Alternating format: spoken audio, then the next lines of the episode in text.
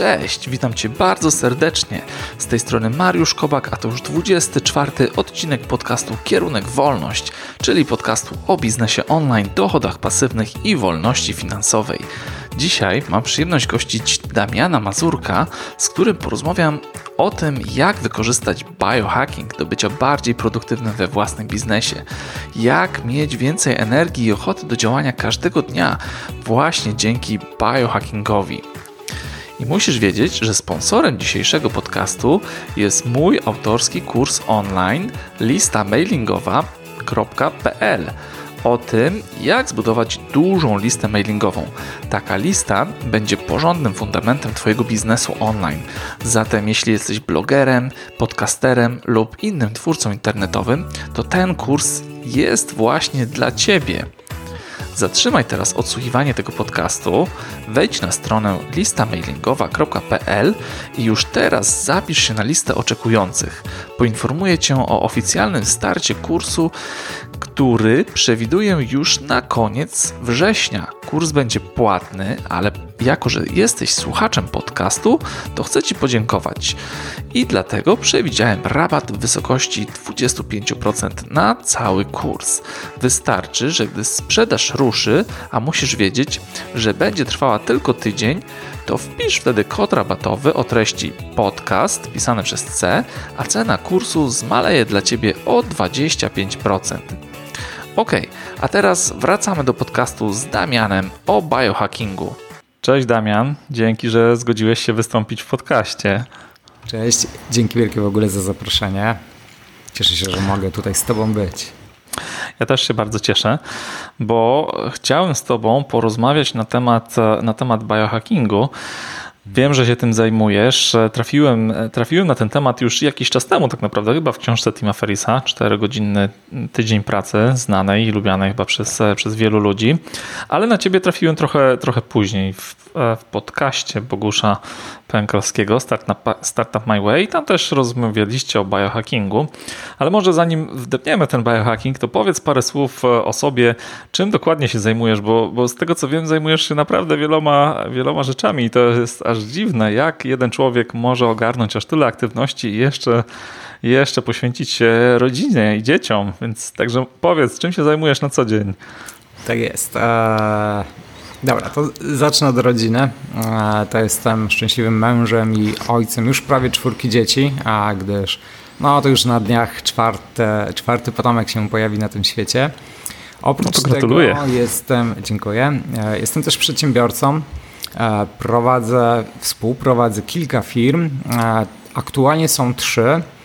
Pierwsza z nich, e, mówiąc chronologicznie, jak to się zaczęło, to chmurowisko, która tak naprawdę jest firmą zajmującą się cloud computingiem i sztuczną inteligencją w dużej mierze i prowadzącą usługi, czy to zarówno konsultingowe, czy to zarówno szkoleniowe, czy tak naprawdę jeszcze w pewien sposób software developmentu w tych dziedzinach.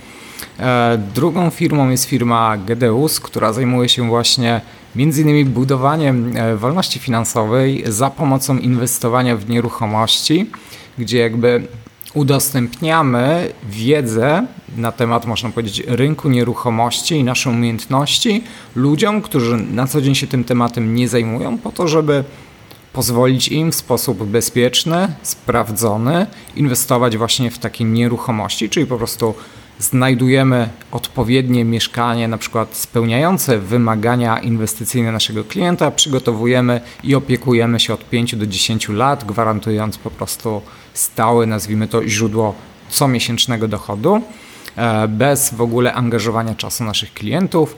I trzecia firma, e, czyli taki, o, to już troszkę większy, można powiedzieć temat, czyli Mazuko Group, czyli grupa holding inwestycyjny, jak ja to nazywam, e, czyli grupa firm, e, która właśnie będzie działała w myśl, nazwijmy to, jednego schematu, jednego systemu i e, tutaj właśnie ona będzie głównie zajmowała się inwestowaniem tak naprawdę i tworzeniem nowych inicjatyw biznesowych, których celem po prostu będzie właśnie rozwój tej całej grupy Mazuko. Oprócz tego jestem też jak to mm, mówię, profesjonalnym biohackerem, czyli zajmuję się właśnie pewnym ulepszaniem siebie za pomocą wykorzystania, jak to się mówi, najnowszych osiągnięć techniki, wiedzy przodków i samoeksperymentacji, po to, żeby powiększyć tą swoją produktywność i właśnie być w stanie robić te wszystkie rzeczy, o których wcześniej powiedziałem, bo e, normalnie, jakbym powiedzmy nie wpływał na siebie i odpowiednio się nie optymalizował, to wykonywanie tego wszystkiego było praktycznie niemożliwe, ponieważ w każdej tej dziedzinie potrzebuje mieć pewną wysoką produktywność, a w szczególności mm, jakby bardzo sprawne działanie mózgu, to znaczy muszę bardzo szybko przyswajać pewne informacje, bardzo szybko analizować różne, nazwijmy to, złożone nawet scenariusze i podejmować odpowiednie działania. Żeby to zrobić, oczywiście sprawność mózgu musi być, jak to się mówi, zawsze na wysokim poziomie. I tutaj z pomocą przychodzi biohacking. No to wielkie, wielkie wow. No to jest naprawdę dużo, dużo aktywności i dużo rzeczy.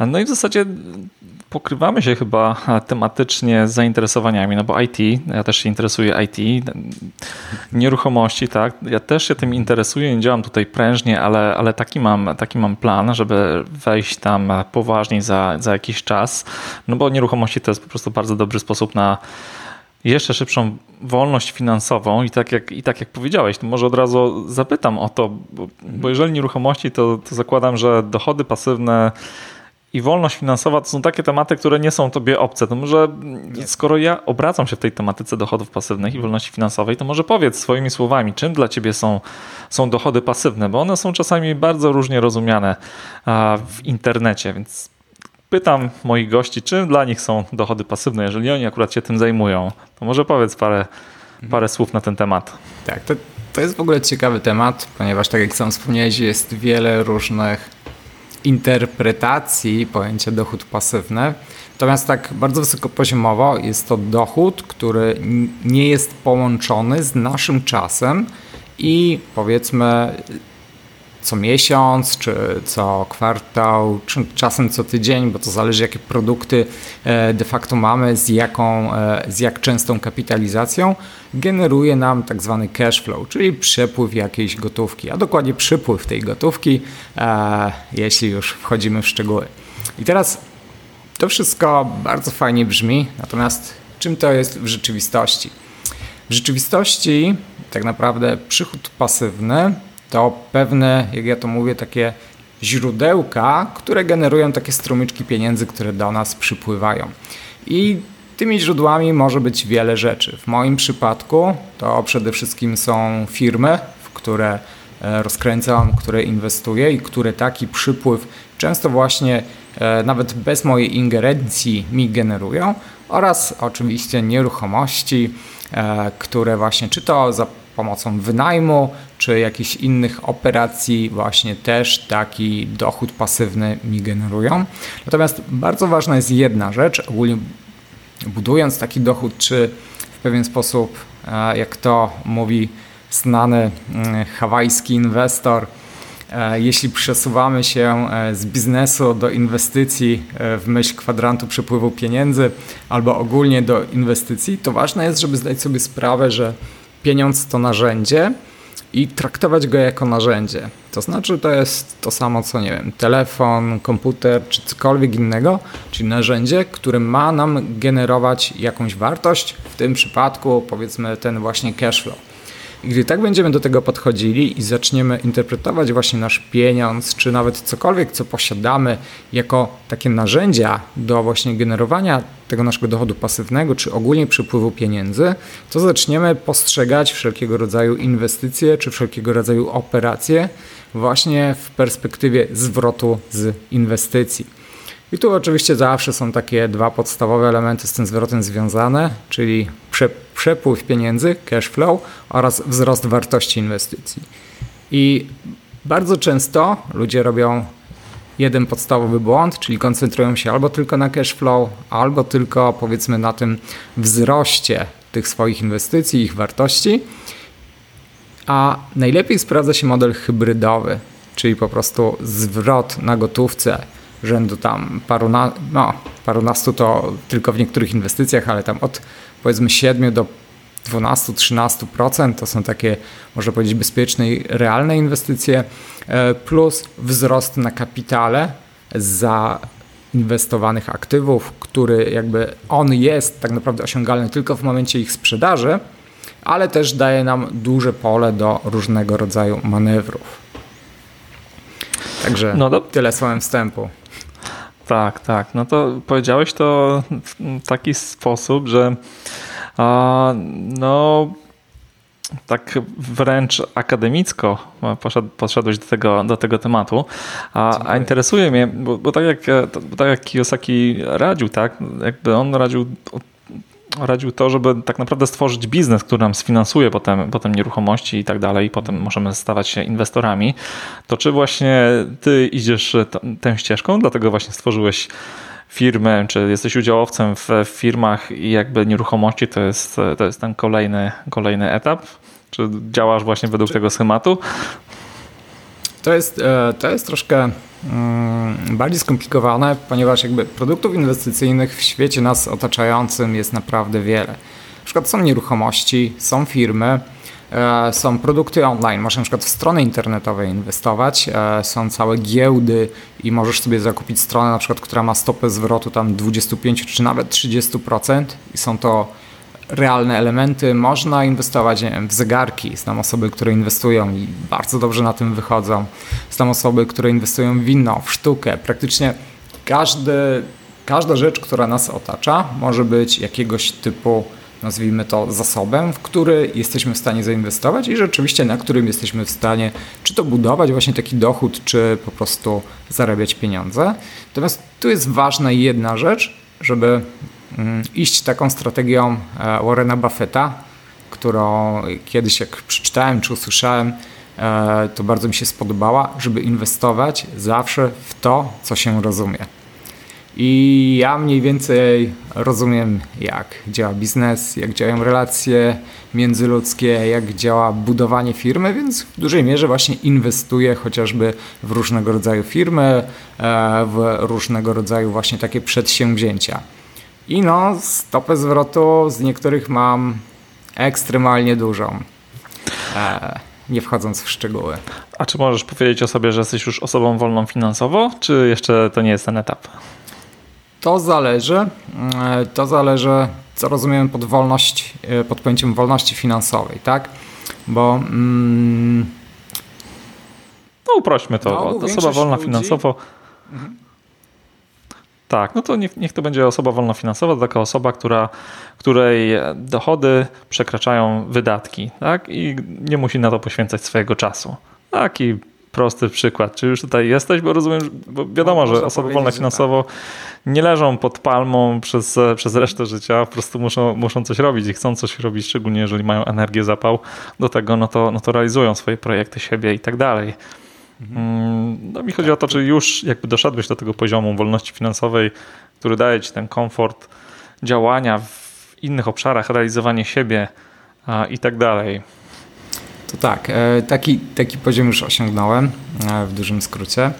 E, natomiast co jest ważne, mm, mam też jeszcze troszkę bardziej ambitne plany na przyszłość, tam powiedzmy 3 lata plus które e, jeszcze wymagają zgromadzenia troszkę większego kapitału, pozwalającego prowadzić takie, nazwijmy to, globalne zmiany w dużym skrócie.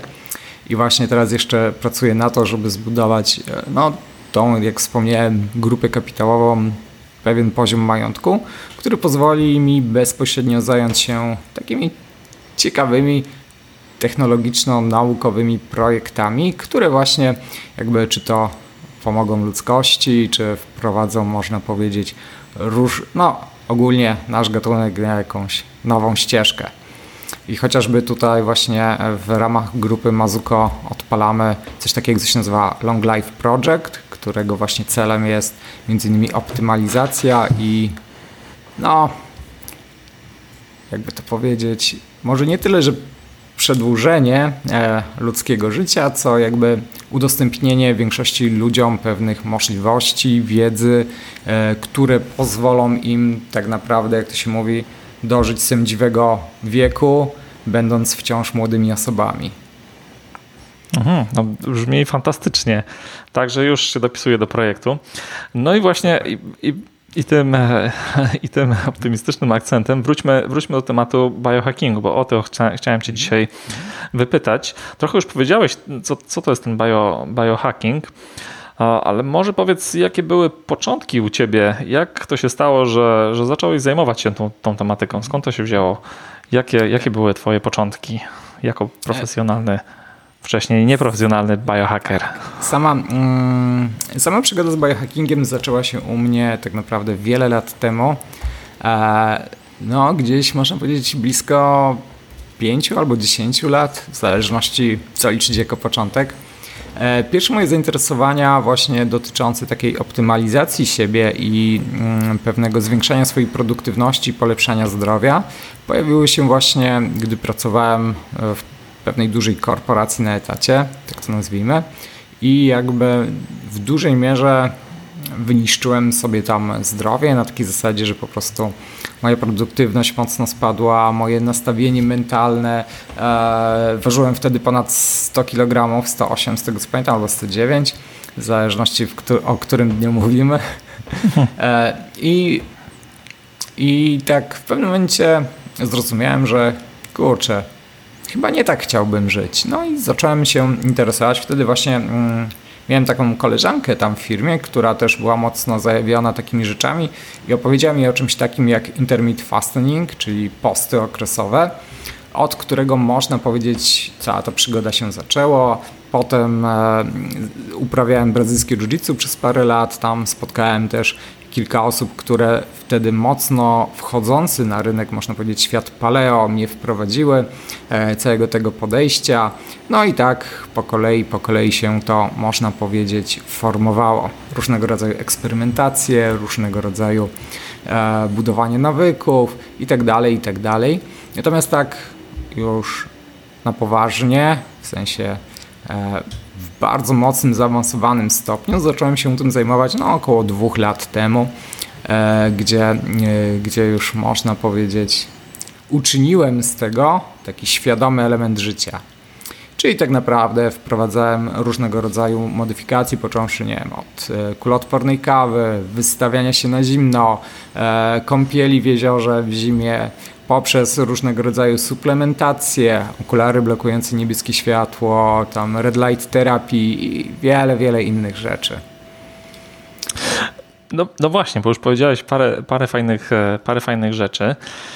I może jeżeli jesteś w stanie wymienić takie trzy albo pięć takich prostych rzeczy, które każdy w zasadzie, człowiek, który, który jest zdrowy, może zacząć stosować w swoim życiu, przez takie proste rzeczy mam, mam na myśli takie rzeczy, z których można zrobić czy wyćwiczyć e, w sobie, w sobie nawyk. No już powiedziałeś tutaj o kilku rzeczach, ale, ale może, może przejdźmy krok, krok po kroku. No jakby co jest, e, co jest taką najważniejszą, najprostszą rzeczą, którą powinniśmy się zająć w pierwszej kolejności? Mhm. Co to jest? To jest, e, to wbrew pozorom jest, jak to się mówi, jedna rzecz, o której nawet dr Matthew Walker mówi, że jakbym komuś powiedział, że mam magiczną pigułkę, która spowoduje, że będziemy żyli dłużej, że będziemy mądrzejsi, będziemy lepiej zapamiętywać, będziemy silniejsi fizycznie, e, będziemy zdrowsi, dłużej młodsi i zapytałby kogoś, ile by dał za taką pigułkę, to każdy powiedział, o, nieważne, biorę. I taką pigułką jest jedna rzecz, a mianowicie nasz sen. I to jest, można powiedzieć, jedna z podstawowych faz czy sfer naszego życia, od której naszą optymalizację powinniśmy rozpocząć. Bo tu jest też taki ciekawy koncept, że duża część osób na samym początku biohackingu, czy ogólnie eksperymentowania ze zdrowiem, bo niektórzy nie wiedzą, że po prostu się biohackingiem nazywa, zaczynają od jakichś zaawansowanych rzeczy, tam blokowania pól magnetycznych, odpowiedniego przygotowywania wody, filtrowania, nie wiem, jakiegoś właśnie e, stymulacji e, dźwiękiem, którą też notabene stosuję, e, czy tam stymulacji e, prądem mózgu i, i wiele innych rzeczy, natomiast zapomina o tych podstawach. I cały problem polega na tym, że jeśli nie wyprostujemy tych podstawowych rzeczy, chociażby snu, diety, aktywności, zarządzania stresem, to choćbyśmy co robili, to to nie przyniesie efektów, bo no, tak się nie da, bo 95% leży w tych trzech, czterech rzeczach. dopiero jak przejdziemy tych 95% i tam się zoptymalizujemy, to dopiero możemy się brać za jakieś zaawansowane techniki. Także zaczynając od początku, to poleciłbym zainteresowanie się właśnie snem, e, jego długością i jego jakością. Ponieważ w trakcie snu dzieje się tyle niesamowitych procesów, część z nich notabene jeszcze do końca nie jest zbadana, E, także jest tylko udowodnione, jak to się mówi, empirycznie, czyli wiadomo, że się tak dzieje, bo jeśli ktoś nie śpi, to się tak nie dzieje, ale nie wiadomo, dlaczego się tak dzieje podczas snu. E, ale prawie każdy się dzisiaj e, z osób obracających się w środowisku, czy to biohackingu, czy medycyny, zgodzi, że jest to praktycznie najważniejsza rzecz, pozwalająca nam zoptymalizować nasze zdrowie i prowadzić właśnie taki bardzo produktywny tryb życia. I takim pierwszym biohackiem, który każdemu polecam, to jest rzecz, którą właśnie sobie uświadomiłem, czyli szczególnie w biznesie, że sen to element Twojej pracy. I gdy jakby przestawiłem ten mindset i zrozumiałem, że elementem tego, że odnoszę sukces jest to, że się wysypiam i pilnuję swojego snu, to nagle wszystko zaczęło się układać lepiej. E, zacząłem więcej rzeczy wykonywać, e, zacząłem bystrzej myśleć, e, lepsze relacje budować. No po prostu przeskok był duży. No właśnie, to może się wydawać oczywiste tak naprawdę, że człowiek wyspany po prostu funkcjonuje lepiej. Ale co byś powiedział tym wszystkim ludziom, którzy, którzy pracują do późna, zarywają noce, wstają wcześnie, kładą się późno tylko po to, żeby, żeby zająć się jeszcze bardziej e, pracą, wykonać jeszcze więcej aktywności, szczególnie w tym samym czasie. Co byś powiedział takim ludziom, którzy, którym którym wydaje się, że, że no taki, tryb, taki tryb jest e, jak najbardziej ok, jest e, jak najbardziej produktywny. Czy to rzeczywiście e, tak jest, jeżeli komuś się nawet tak wydaje? E, nie, tak niestety nie jest i ten sen jest ważny niesamowicie. I dobra, kilka przykładów. Dlaczego i dlaczego zaniedbując sen, jakby co tracimy? E, gdyż sam też kiedyś byłem e, takim, można powiedzieć, hustlerem, który, popularne słowo teraz, e, który właśnie zarywał noce. I doprowadziło to do takich kilku rzeczy. Przede wszystkim a właśnie zyskałem bardzo dużo dodatkowych kilogramów. moja produktywność zmalała, moja, jak to się mówi, pamięć robocza się zminimalizowała dużo wolniej się uczyłem, dużo wolniej zapamiętywałem i byłem coraz bardziej, można powiedzieć, zirytowany, szybciej się denerwowałem. I dlaczego się tak działo? Otóż w trakcie snu nasze całe ciało ulega tak naprawdę regeneracji.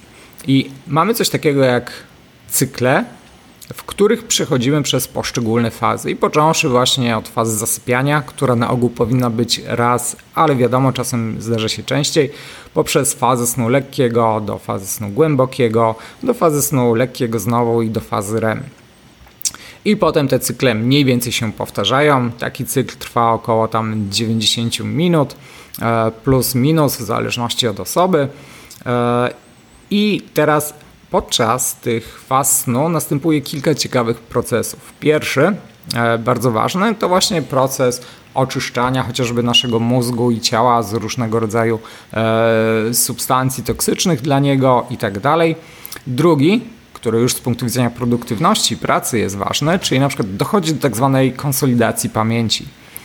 Czyli w dużym skrócie wszystko to, co robimy w ciągu dnia, czy to jakieś umiejętności motoryczne, czy to jakieś umiejętności właśnie e, związane z pamięcią deklaratywną, czyli taką wiedzą ogólną typu, nie wiem, e, co jest stolicą Polski i tak dalej, czyli takimi faktami, jak brzmi, nie wiem, e, jak brzmią jakieś zasady, prawa, czy chociażby jak coś się nazywa, to w momencie, gdy się uczymy tego w ciągu dnia, to te informacje w przypadku pamięci deklaratywnej są zapisywane w takiej pamięci tymczasowej, głównie właśnie z wykorzystaniem hipokampu, takiego elementu naszego mózgu.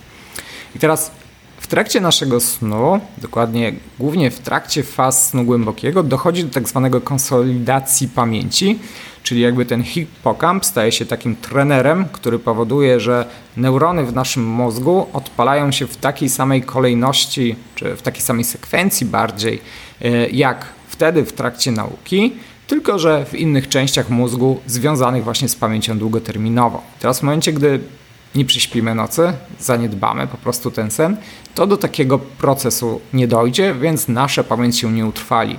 I to e, nie wiem jak miałeś ty, ale ja jak byłem studentem, to bardzo często, no niestety, zdarzało mi się uczyć ostatniej nocy przed egzaminem i uczyłem się, uczyłem się, powtarzałem, było super.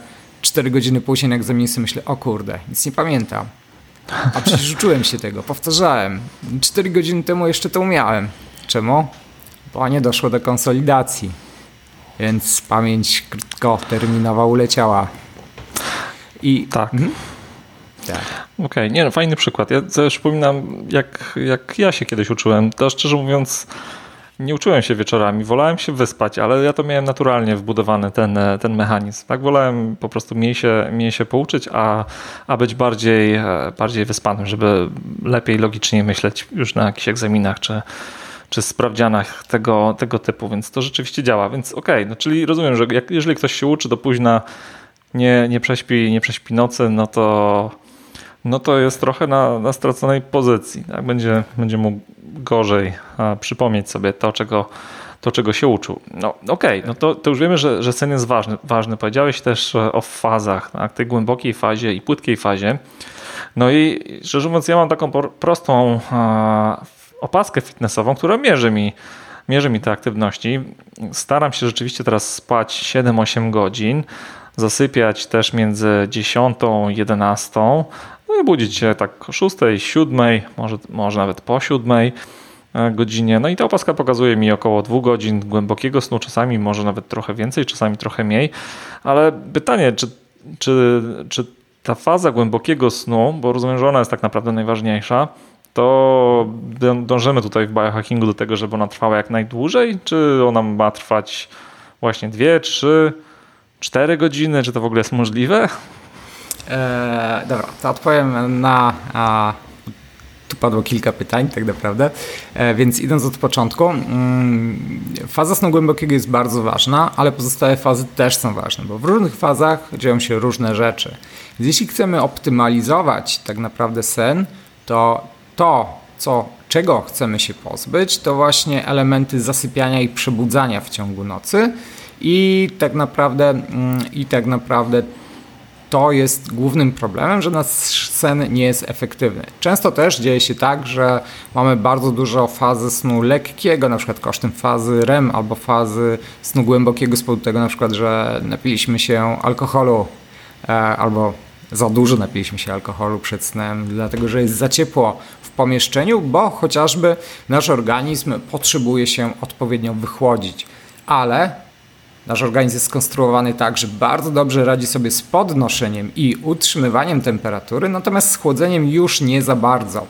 Więc tutaj musimy jakby takimi czynnikami środowiskowymi, jak chociażby odpowiednią temperaturą od tam powiedzmy 18 do 21 stopni, w zależności od predyspozycji tego, w jakiej porze roku i gdzie się znajdujemy, czy chociażby na przykład e, jakąś chłodną kąpielą, tylko troszkę niższą niż temperatura naszego ciała, żeby nie, w, nie spowodować szoku termicznego, który wystrzeli kortyzolem i wtedy jakby efekt będzie odwrotny, albo chociażby wyjście na balkon, jak jest troszkę chłodniej na, jakiś, na chwilę, żeby ta temperatura naturalnie spadła.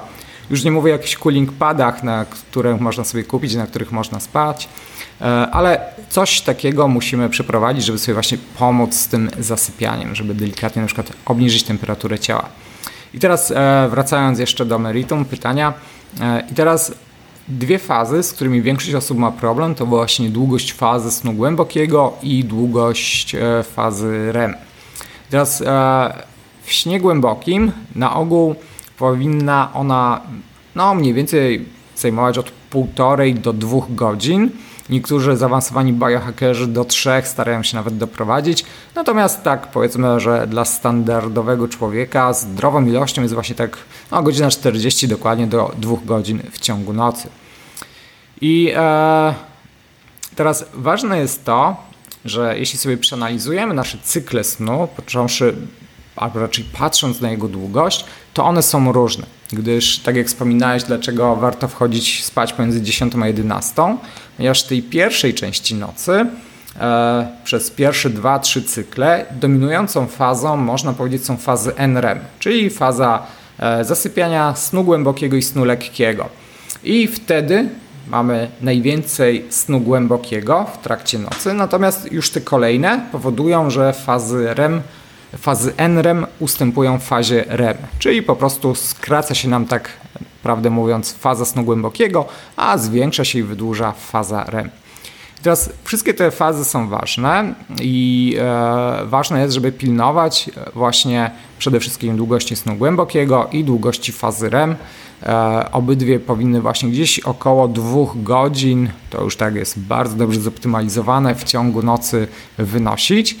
E, i teraz, o ile w fazie snu głębokiego dochodzi chociażby do konsolidacji pamięci, czy dochodzi e, właśnie do mocnych procesów regeneracyjnych, o tyle w fazie REM nasz mózg e, już paraliżuje nasze ciało, ale jest aktywny. Wtedy mamy najbardziej intensywne sny. Mało tego, często faza REM jest taką, według niektórych teorii, psychoterapią e, naszego mózgu w trakcie nocy, gdzie różnego rodzaju ładunki emocjonalne z przeciągu poprzedniego dnia, czy różnego rodzaju jakieś takie właśnie e, dziwne sytuacje, które wstrząsnęły czy spowodowały, że nasze ciało stanęło właśnie w tym trybie walcz albo uciekaj, są analizowane, procesowane i jakby łagodzone. Nawet właśnie ten syndrom stresu pourazowego bardzo często w przypadku żołnierzy w Stanach jest właśnie leczony poprzez optymalizację faz REM. Także one też są super ważne. Dodatkowo tam e, jakby brak dostatecznej ilości fazy REM powoduje właśnie, że niektóre nasze takie e, nazwijmy to zdolności mm, motoryczne, czy raczej nawet nie tyle zdolności motoryczne, co pewna e, no, mm, płynność ruchów, płynność myślenia, o tak to nazwijmy, po prostu ulega wtedy zaburzeniu. I jeszcze jedna ciekawa rzecz, która się dzieje w trakcie fazy REM, to na przykład, gdy czegoś się nauczymy, e, chociażby przykład z labiryntem, że a jeśli nauczymy się odnajdywać wejście czy tam wyjście z labiryntu i nawigować, E, to zostanie to utrwalone oczywiście w fazie snu głębokiego, natomiast w fazie REM ta informacja, jak nawigować po labiryncie, zostanie przeniesiona na inne konteksty, chociażby na przykład jak poruszać się w jaskini, jak kiedyś byliśmy w jaskini. I wtedy ta umiejętność przeniesie się w inne konteksty naszej pamięci, co spowoduje, że będziemy w stanie ją wykorzystywać właśnie w innych dziedzinach życia. I teraz pozbawiając się snu, pozbawiamy się tego wszystkiego. A to powoduje, że chociażby w przypadku biznesu, rzeczy, które się nauczyliśmy dzień wcześniej, nie jesteśmy w stanie zastosować. Czyli na przykład możemy popaść e, w to, że ciągle będziemy popełniali te same błędy, ponieważ nasz mózg fizycznie nie będzie w stanie zastosować tej wiedzy i tych elementów, które zdobył dnia poprzedniego e, do analizy zachowań z dnia kolejnego. E, są badania, które wskazują na przykład, że chociażby pielęgniarki czy lekarze popełniają kilka procent więcej błędów po nieprzespanych nocach, co jakby w przeliczeniu na personel medyczny jest naprawdę no, złym wynikiem. E, a tam mają dość mocne procedury bezpieczeństwa, więc na przykład tak ludzie pracujący w IT, gdzie takich procedur nie ma i zarywają noce, to ilość bugów, jak to się mówi, rośnie mhm. od razu po takich nocach. No i jest e, tak samo, już nie mówię o prowadzeniu samochodu czy jakichś takich innych rzeczach. Tutaj po nieprzespanej nocy jakby nasze zdolności spadają do progu zdolności, które normalnie posiadamy mając kilka promili alkoholu we krwi, więc tak, to po prostu. Więc poważna, poważna sprawa, chociaż, e, chociaż tak. nie każdy sobie zdaje z tego sprawę. Okej, okay, no dobra, to już wiemy, wiemy ile powinniśmy spać, o której powinniśmy chodzić, chodzić spać, czyli w zasadzie wcześniej niż, niż to się nam wydaje. Tak? A teraz e, powiedz jeszcze kilka takich wskazówek, co jeszcze można zrobić przed snem, żeby właśnie przygotować się do tej fazy fazy spania. Ty chodzisz w pomarańczowych okularach, które tak wycinają niebieskie, niebieskie światło. Ja mam teraz włączony tryb nocny w, w laptopie i w telefonie też, więc przynajmniej w ten sposób wycinam wycinam sobie niebieskie, niebieskie światło. Ale powiedz jeszcze kilka fajnych rzeczy. Okulary i co jeszcze? Powiedz jeszcze może o czerwonym świetle, jak ono działa, szczególnie w nocy, jeżeli ktoś ma dziecko i musi wstawać. Tak, tak. Eee, ogólnie jeśli chodzi o samo przygotowanie się do snu, to najlepiej zacząć już o poranku, czyli w pierwszych dwóch, trzech godzinach wystawić się na słońce tym razem, po to, żeby się wydzielił odpowiedni poziom serotoniny, która potem zostanie przekształcona w melatoninę i pozwoli nam lepiej zasnąć.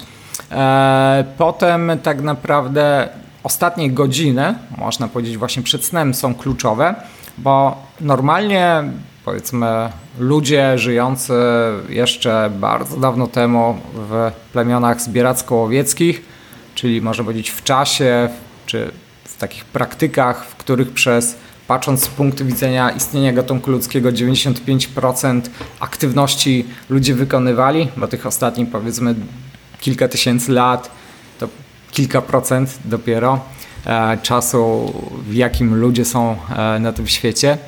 Więc e, wtedy jakby bardzo mocno od słońca zależał właśnie nasz rytm dobowy. I to powodowało, że to ono było sygnałem, kiedy mamy wstać i kiedy mamy pójść spać. I nasz organizm do tego się przystosował. Teraz niestety mamy na przykład sztuczne oświetlenie, które zaburza ten cykl, ponieważ e, jeszcze w szczególności, że większość lamp, czy większość telefonów, czy tabletów, co się mówi, największą moc e, przenosi właśnie w pasmach światła niebieskiego więc jakby to jest jeszcze bardziej nasilone, co powoduje, że to zaburza ten nasz wewnętrzny zegar e, biologiczny i wysyła naszemu organizmowi sygnały jest dzień, nie idź spać, musisz być aktywny, żeby polować e, i tak dalej, i tak dalej.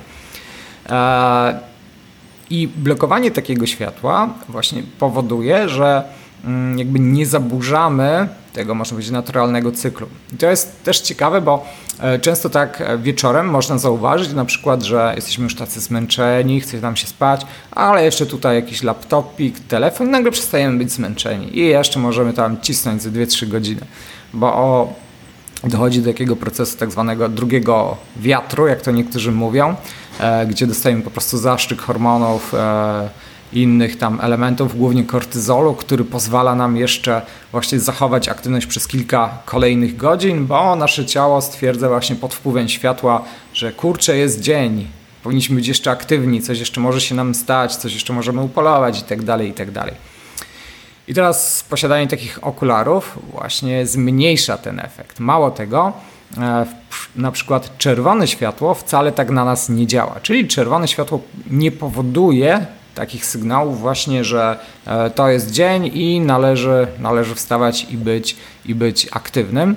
E, przez co, jeśli na przykład w sypialniach, ja na przykład w sypialniach dzieci używam czerwonego światła, zawsze wieczorem włączamy, nie rozbudza to i powoduje, że idą szybko spać, a do tego ma jeszcze jedną zaletę, a mianowicie czerwone światło poprawia pracę naszych mitochondriów tak naprawdę i powoduje, że mamy troszkę więcej energii. Oczywiście taka mała żarówka małej mocy czerwona no, aż tak dużego wpływu nie będzie miała, ale zawsze jakieś tam efekty, efekty dodatnie będą.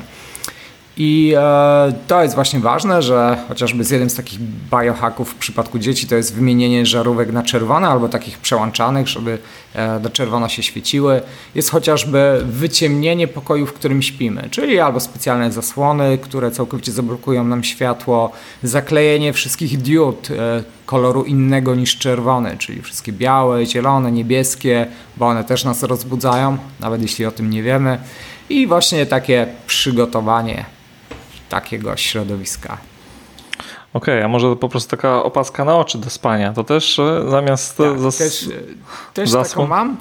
Natomiast e, niektóre badania sugerują też, że niekoniecznie chodzi tylko o oczy i wpływ właśnie niebieskiego światła na naszą skórę też jest sygnałem do de facto przebudzania się.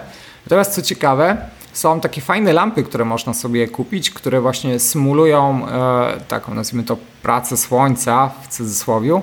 Czyli jeśli mamy całkowicie wyciemniony pokój, to one już tam powiedzmy zaczynają delikatnie emitować niebieskie światło nad ranem, żeby pomóc się nam płynnie wybudzić. Bo jeśli całkowicie wyciemnimy pokój, użyjemy czerwonego światła, to znowu nie będziemy mieli tej fazy naturalnego wybudzania, gdzie to słońce naturalnie budzi człowieka i tak dalej, co też no niestety bezpośrednio może przesunąć się na to, że będzie nam się ciężej rano obudzić i też nie będziemy się czuli pełni energii na początku dnia. Natomiast jeśli tak się stanie, to wtedy właśnie ważne jest, żeby po przebudzeniu się w takim ciemnym pokoju po prostu wyjść na słońce i na chwilę się powystawiać.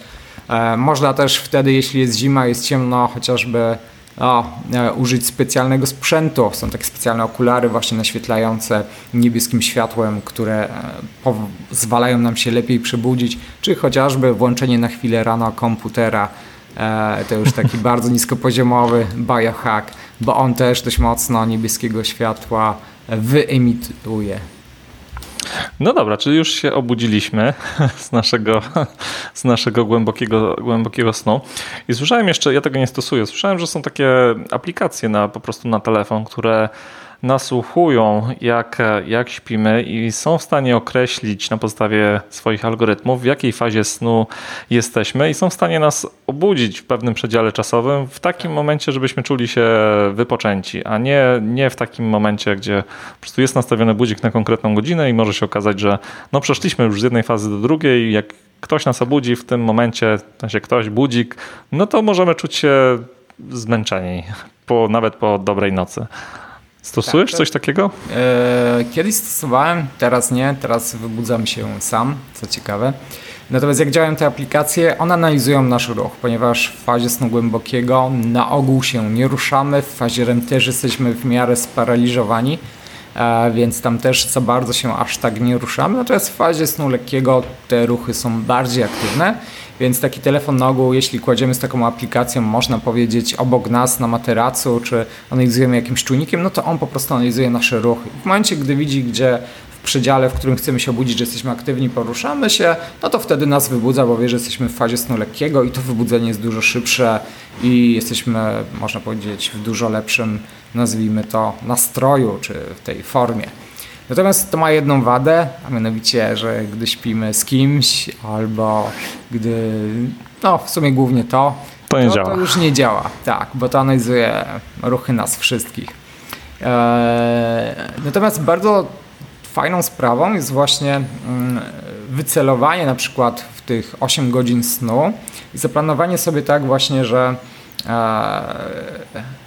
no jeśli musimy się o 6.30 E, obudzić, to tak, żeby o 6 miało tych 8 godzin i nasz organizm sam wtedy, jeśli oczywiście mamy zadbany sen, się wybudzi naturalnie. Czyli po prostu my się obudzimy tam 15-20 minut wcześniej i będziemy w stanie już mieć aktywność. I tutaj też jest ważne, żeby też e, zasypiać wtedy, kiedy nam się chce spać. E, czyli żeby właśnie nie przegapić tego momentu zmęczenia, który mówi nam idź do łóżka, bo potem już będzie ciężko zasnąć. Jak no oczywiście to świat idealny.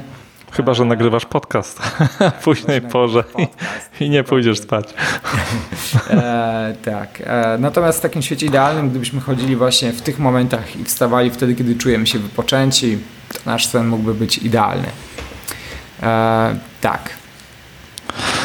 No dobra, okej, okay, to jedźmy, jedźmy dalej. Wstaliśmy, obudziliśmy się, wystawiliśmy się na światło słoneczne bądź na inne niebieskie światło. I co dalej? Może, może powiedz e, dla takiej osoby, która dopiero zaczyna, bo ty pewnie masz już jakieś e, swoje rytuały, nie wiem czy one są bardziej skomplikowane czy mniej, ale może powiedz takie kilka rad osobie, która chce spróbować biohackingu, co, mo co mogłaby zrobić rano, żeby się lepiej obudzić, mhm. pobudzić do działania, mieć więcej energii, więcej chęci do działania. Jakieś takie wskazówki, powiedz. Mhm. Okej. Okay. Tutaj jakby przestrzeń jest bardzo duża różnych rzeczy, które możemy zastosować. Powiem na przykład e, z doświadczenia, co najlepiej na mnie zadziałało.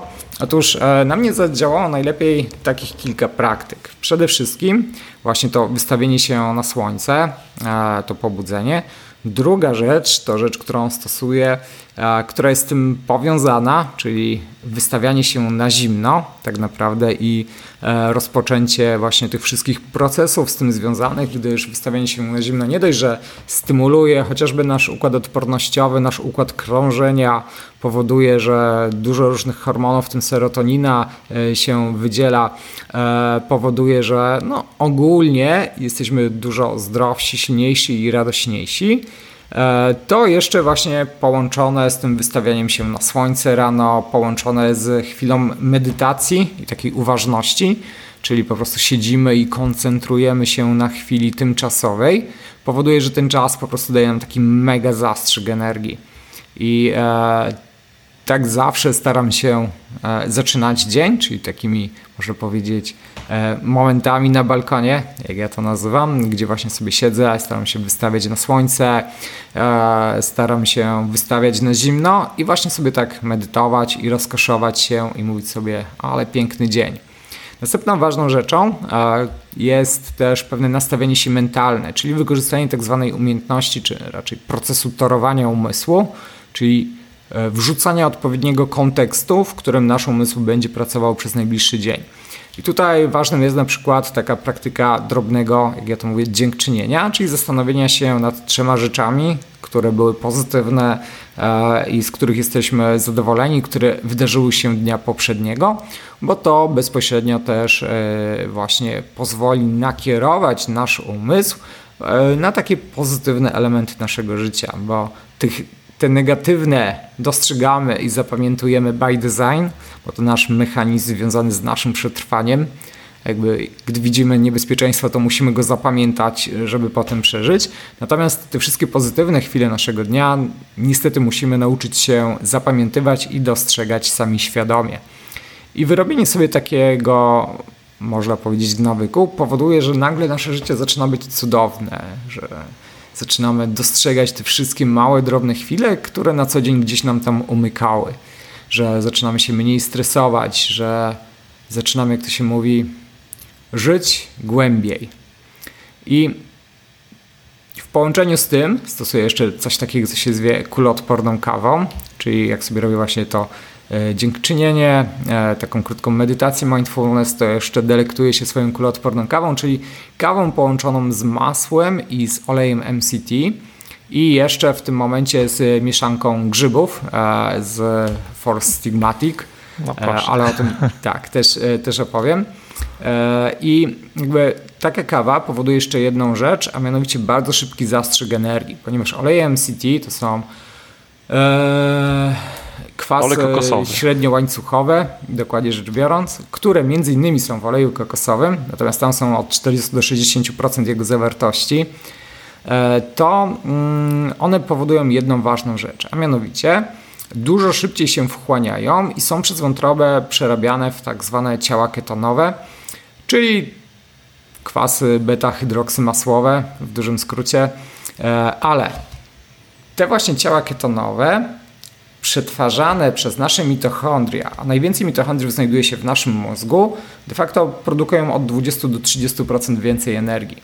Co powoduje, że po takiej kawie po prostu ja tak mam, e, że tak zero-jedynkowo się przełączam w taki tryb high energy w moim mózgu, gdzie po prostu czuję, czuję ten zastrzyk energii. I to jest e, bardzo fajne uczucie, które bardzo szybko jest nas w stanie wybudzić, czy bardzo szybko jest nas w stanie właśnie wrzucić w ten tryb produktywności, jeszcze połączony z tymi poprzednimi praktykami. Dodatkowo teraz e, do takiej kawy dorzucam sobie jeszcze oczywiście e, tą mieszankę grzybową, która też bardzo pozytywnie na mnie działa. Zauważyłem właśnie, że chociażby moje osiągi fizyczne bardzo mocno wzrosły, moje HRV nocne się też polepszyło, czy, czy nawet poranne ale o tym pewnie zaraz jeszcze opowiem. E, także jestem bardzo pozytywnie e, zaskoczony e, tą mieszanką, ale wróćmy sobie do naszej kawy i wróćmy sobie do naszych, do naszych praktyk. Tak, to sorry, że ci przerwę. Właśnie do tej kawy. Chciałem jeszcze o to dokładnie zapytać, bo pytałem mhm. na moim, na moim fanpage'u na Facebooku, mojej społeczności, czego dokładnie chcieliby się dowiedzieć o biohackingu. Pochwaliłem się, że będę rozmawiał na ten temat. No i tam był temat e, bullet, Bulletproof e, Coffee i jeżeli możesz powiedzieć dokładny przepis, ile łyżeczek tego masła, ile łyżeczek e, oleju, jaką, jaką dokładnie ty kawę pijesz? Może tak, jeżeli te grzyby może, może zostawmy, bo tutaj, albo możesz powiedzieć tak, jakie, jakie to są dokładnie grzyby i skąd je wziąć, bo, bo coś takiego jak produkty jak masło, kawa, olej kokosowy są szeroko dostępne i myślę, że to, to nie stanowi żadnego wyzwania dla nikogo, żeby po prostu pójść do sklepu i je kupić i, i wypić taką kawę i zobaczyć, przetestować na sobie, jak to dokładnie działa. No jeżeli mógłbyś podać ten przepis. No i powiedziałeś o tych ciałach ketonowych. Jaki to ma związek z dietą ketonową, która jest dosyć, dosyć popularna ostatnio? Czy to czy to w ogóle działa taka kawa, jeżeli nie stosuje się tej diety ketonowej, je się normalnie węglowodany, to czy nawet e, w zastosowaniu tej, mm, tej kawy rano czy te ketony rzeczywiście się wydzielają, jeżeli na przykład zjemy śniadanie, czy ta kawa jest zamiast śniadania. Mhm. Czy mógłbyś to uściślić? Jasne. E, ok, to może zacznę najpierw od procesu ketozy i tym przejdę do kawy, jak działa i jak się ją robi. Czyli ogólnie proces właśnie ketozy to taki proces e, produkowania energii z ciał ketonowych zamiast produkowania energii z glukozy. I dzieje się tak w momencie, gdy w naszym ciele zaczyna właśnie brakować czy to glikogenu, czy właśnie glukozy, e, z których normalnie na co dzień produkujemy energię, jakby prowadząc właśnie diety wysokowęglowodanowe. I teraz w momencie, gdy idziemy spać, dochodzi właśnie do takich tymczasowych postów, gdzie nasz organizm przestaje dostawać, można powiedzieć, kalorii na bieżąco z pożywienia i wchodzi w czas wykorzystywania zasobów. Na początku jest wykorzystywany glikogen, potem oczywiście jest tkanka tłuszczowa, w zależności od tego jak długo nie jemy, czy właśnie, bo można nie jeść na przykład 16 godzin, zaczynać dopiero od obiadu czy od kolacji, co jest bardzo zdrowe i też sam to często praktykuję. E, można nie jeść przez 24 godziny i tak dalej. Natomiast chodzi o to, że już po tym śnie właśnie wchodzimy w taki delikatny stan ketozy, czyli już w naszej krwi zaczynają pojawiać się ciała ketonowe i już dochodzi właśnie do tego odżywiania się tymi ciałami ketonowymi. I teraz, gdy wypijemy taką kawę po śnie, to jakby zwiększamy ten efekt, właśnie zwiększając ilość ciał ketonowych w naszej krwi, którymi na przykład bezpośrednio nasz mózg zaczyna się żywić. Natomiast ważne jest, tak jak tutaj też wspomniałeś, żeby nie łączyć tej kawy ze śniadaniem, e, czyli nie łączyć z węglowodanami, tylko właśnie pić zamiast śniadania, ponieważ taka kawa jest nam w stanie dostarczyć e, od tam 300 do 500 kilokalorii, więc jest w stanie być naprawdę dobrym posiłkiem. E, Natomiast gdy połączymy to z węglowodanami, to dojdzie do wydzielenia się insuliny. W przypadku, gdy insulina się wydzieli, to ona powoduje jeden proces, tak zwanego wchłaniania różnych składników odżywczych do komórek, w dużym skrócie, nie wchodząc w szczegóły. Zapraszam na vloga, tam dokładniej o tym opowiadam. E, I, e, i wtedy cała nadwyżka kaloryczna, która w tym momencie nie jest wykorzystywana jako energia, właśnie chociażby z takiej naszej kawy Bulletproof, jest bezpośrednio pakowana e, w tkankę tłuszczową, bo tam tłuszcz e, wchłania się w przypadku, gdy jest e, wydzielona insulina w 95%, czyli większość z niego jest po prostu gdzieś magazynowana w naszym ciele na jakieś inne momenty, w którym dostępu do jedzenia po prostu nie mamy. Natomiast gdy jakby nie jemy tych węglowodanów, to nie dochodzi do tego procesu wydzielania się insuliny, więc jakby to nie jest e, wchłaniane, e, więc w razie czego nie grozi nam właśnie e, odłożenie się w postaci, no nazwijmy to właśnie tego, tej tkanki tłuszczowej, a powoduje, czy pozwala to właśnie naszym ketonom zasilać nasze ciało i zasilać nasz mózg i to, że nasz mózg właśnie będzie czerpał energię z ciał ketonowych, a nie z glukozy. teraz jak wygląda proces tworzenia takiej kawy? Bo to jest ciekawe. Miałem dwa podejścia. Za pierwszym razem robiłem ją błędnie i piłem ją przez trzy dni. Nie dość, że mi nie smakowała, to jeszcze nie czułem efektów i przestałem. I dopiero jakieś pół roku później, kiedy właśnie obejrzałem wideo instruktażowe Dave'a Spraya, który notabene jest właśnie twórcą całego konceptu kuloodpornej kawy. Może zalinkujemy do tego wideo. E, tak, tak. Możemy, możemy zalinkować. Nauczyłem się właśnie jak, e, jak, takie, jak taką kawę się przygotowuje. I teraz to jest dosyć proste. Standardowo bierzemy kawę i do niej wrzucamy. Poczekaj, no. jeszcze, jeszcze co to musi być za kawa? Bo kawa z ekspresu czy rozpuszczalna? Tutaj, mm, tutaj jest kilka obozów, e, kilka tak naprawdę różnych podejść. Na ogół tacy bardzo zaawansowani biohackerzy powiedzą, że ma być to kawa przede wszystkim e, wolna od toksyn pleśni. Natomiast my żyjący w Europie mamy pewną przewagę, że u nas normy dotyczące toksyn pleśni są bardzo restrykcyjne, więc większość naszych kaw jest naprawdę ok. Niezależnie czy są to kawy, można powiedzieć, e, z ekspresu, czy są to kawy rozpuszczalne. Nasze normy żywieniowe nas bronią, natomiast jeśli jesteśmy w Stanach, to tam trzeba uważać. E, bo jakby kawy z toksynami pleśni w drugą stronę nas przesuną, czyli jakby spowodują, że będziemy niewyspani, że będziemy mieli taki brain fog, jak e, to mówią, czyli taką mgłę mózgową. Natomiast tutaj w Europie, tak jak mówię, nasze przepisy żywieniowe bardzo dobrze się sprawdzają. I, e, I gdy weźmiemy sobie taką kawę, tutaj warto sobie wziąć kawę, która nam smakuje. Oczywiście nie może być to kawa trzy w jednym, czy tego typu rzeczy, w których jest cukier. Tutaj mówimy o czystej kawie, bez mleka, bez niczego, bez śmietanki. E, do niej dodajemy sobie mm, łyżkę stołową masła i tu też są dwa obozy. Niektórzy mówią, że masło klarowane, e, czyli tak zwane ghee, które ma tam no, prawie 90 parę procent tłuszczu. Inni mówią, że normalne masło, e, nasze powiedzmy polskie tam 82-83% tłuszczu.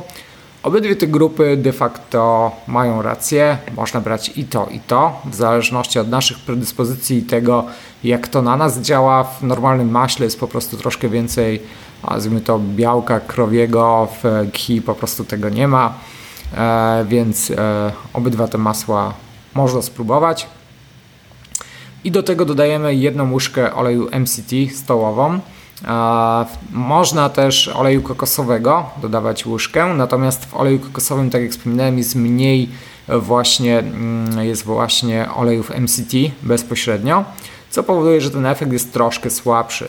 Dodatkowo e, jeszcze, jeśli bierzemy olej MCT, to e, tam są oleje C6, C8, C10, C12 czym C6 i C8 są lepiej przez nas e, przyswajalne, C10, C12 słabiej. Natomiast na przykład C6 wywołuje często u ludzi problemy żołądkowe. E, takie, że jak to niektórzy mówią, czasem warto mieć disaster pants przy sobie. Więc trzeba też tutaj zwrócić uwagę i sobie dostosować i zacząć, tak można powiedzieć, lekko z tematem, żeby nie doprowadzić się do jakiegoś potężnego rozwolnienia, które nam potem no, wyeliminuje naszą produktywność z naszego dnia. E, natomiast, e, tak jak mówię, tutaj jedną łyżkę właśnie takiego oleju MCT warto sobie do takiej kawy dodać i ważnym elementem jest zblendowanie tego, e, gdyż podczas blendowania, no tutaj jest kilka teorii, co się dzieje, natomiast jedna z nich mówi, że powstaje tak zwana easy water, czyli takie hybrydowe połączenie właśnie tłuszczu i wody, które jest lepiej wchłanialne. Niektórzy mówią, że to ściema, natomiast co by o tym nie mówić, e, po zblendowaniu rzeczywiście, przynajmniej ja sam osobiście odczułem lepszą wchłanialność takiej kawy e, niż w przypadku tam zwykłego mieszania, no i też lepiej smakuje. Więc, e, więc warto sobie ją zblendować. I tak podaną kawę po prostu wypijamy. Do niej możemy dodać różnego rodzaju inne elementy. Tutaj często dodawany jest cynamon z powodu swoich właściwości zdrowotnych plus walorów smakowych. E, też go często dodaję. Plus teraz dodaję też właśnie taką mieszankę grzybów z For Sigmatic, takiej firmy, e, gdzie tam jest m.in. reishi e, i tam wiele innych zdrowych grzybów. To jest mieszanka 10 grzybów i to też po prostu daje mi mega zaszczyt energii, także taką kawę sobie wypijam raz dziennie rano i wchodzę właśnie w swój tryb high performance. A na jak długo starcza taka kawa? Do 12, 13 czy dłużej? Y, to zależy. To zależy od naszego e, metabolizmu e, i od wielu parametrów naszego zdrowia. Natomiast większość osób mówi, że przez najbliższych 4, 4 czy tam 5 godzin w ogóle nie czują głodu.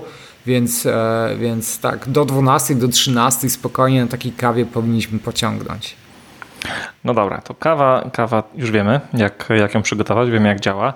To przejdźmy do kolejnej rzeczy, którą ja stosuję, a są to zimne prysznice, naprawdę zimne, po prostu zimna woda na, na maksa rano. No i mnie to obudza naprawdę bardzo skutecznie. Dodaje mi to dużo energii, chyba nawet więcej niż, niż sama kawa, przynajmniej ja to tak, tak odczuwam. Powiedz, czy ty to też stosujesz i jak to dokładnie działa? Mhm. Ogólnie działanie zimna na nasze ciało ma niesamowicie dużo różnych, nazwijmy to, aspektów zdrowotnych. Tutaj jednym z takich największych orędowników działania zimna na nas i oddechu jest Wim Hof, który jest właśnie bardzo też popularny w świecie. Ma pseudonim Iceman, ponieważ jest, nazwijmy to, kompletnie odporny na różnego rodzaju hipotermię. Jak to możliwe? Poszedł na Kilimandżaro w samych gadkach. Tak, dokładnie tak. I to mało tego, nie tylko sam organizuje takie wycieczki. Można się z nim przejechać e, w samych gadkach, wejść na Kilimandżaro tam i z powrotem bez procesu aklimatyzacji, więc e, w ogóle... Jak Czyli normalni masakra. ludzie też są w stanie to robić, tylko po prostu tak, trzeba tak. się do tego przygotować. To nie jest tak, że on jest tak. jakiś super wyjątkowy. tygodniowy obóz, on cię tam przygotowuje właśnie bazując na oddechu i tutaj e, dokładnie na kontroli działania e, czy to układu oddechowego, czy twojego właśnie autonomicznego układu nerwowego. I po tygodniu trenowania przełączania go pomiędzy tak zwanym sympatycznym i parasympatycznym trybem. E, jesteś w stanie sam na żądanie, czy to dotleniać swój organizm, czy po prostu przygotowywać go na jakiś duży stres zewnętrzny, między innymi ekstremalne zimno. I teraz, dlaczego prysznice zimne, czy właśnie wystawianie się na balkonie na zimno, czy jakieś takie inne rzeczy bezpośrednio e, powodują, że mamy więcej energii? Tutaj, e, tutaj tak naprawdę jest kilka rzeczy, natomiast najciekawszą jest to, że jest to udowodnione naukowo, że właśnie takie obcowanie z zimnem, czyli wystawianie się, powoduje prostą rzecz. Nasze mitochondria zaczynają wytwarzać więcej energii. A jak to wiadomo, jeśli nasze ciało produkuje więcej energii, to po prostu czujemy się żywsi, e, bardziej zadowoleni, szybciej myślimy, szybciej ogólnie mamy więcej siły i tak dalej. No nawet tak logicznie sobie tłumacząc, to jeśli mówimy naszemu organizmowi jest zimno, to on zaczyna wytwarzać więcej energii, żeby po prostu nas ogrzać.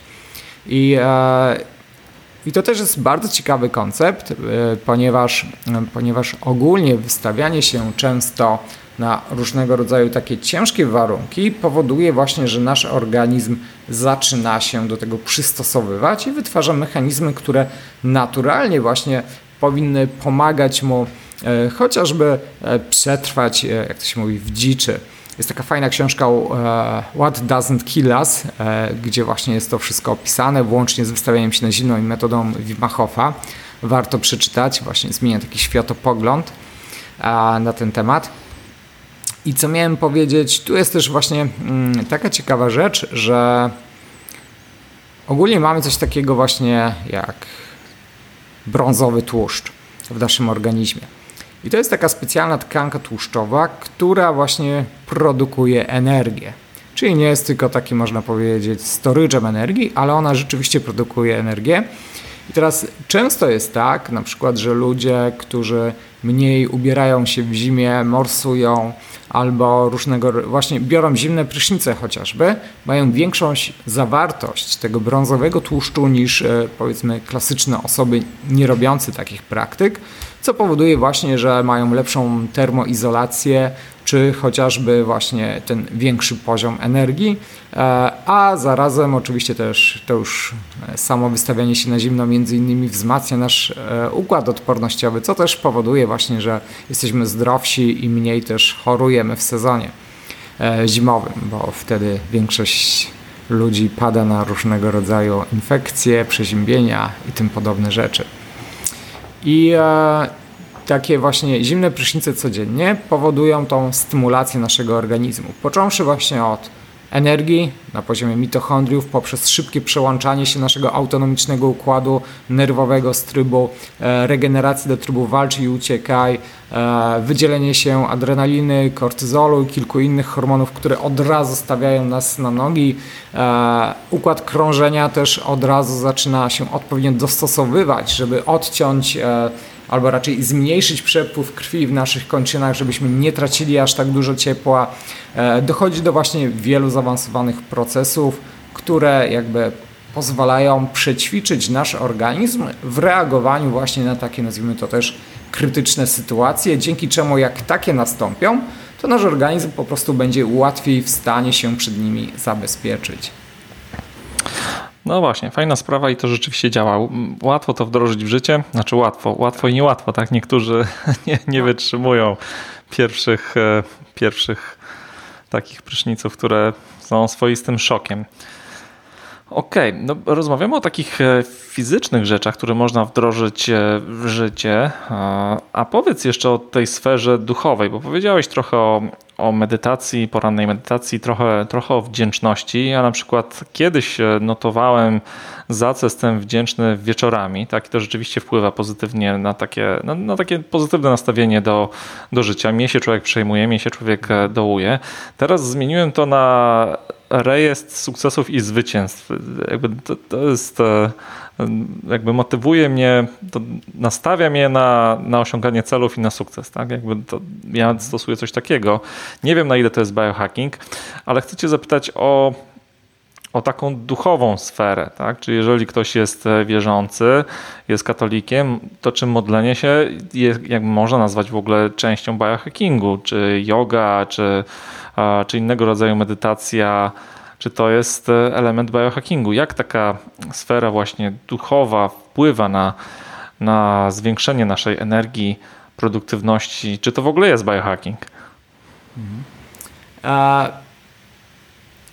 Tak, można to nazwać biohackingiem, a, ponieważ jakby to jest pojęcie właśnie, które zrzesza wiele praktyk z różnych, nazwijmy to, sfer i dziedzin życia czy nauki.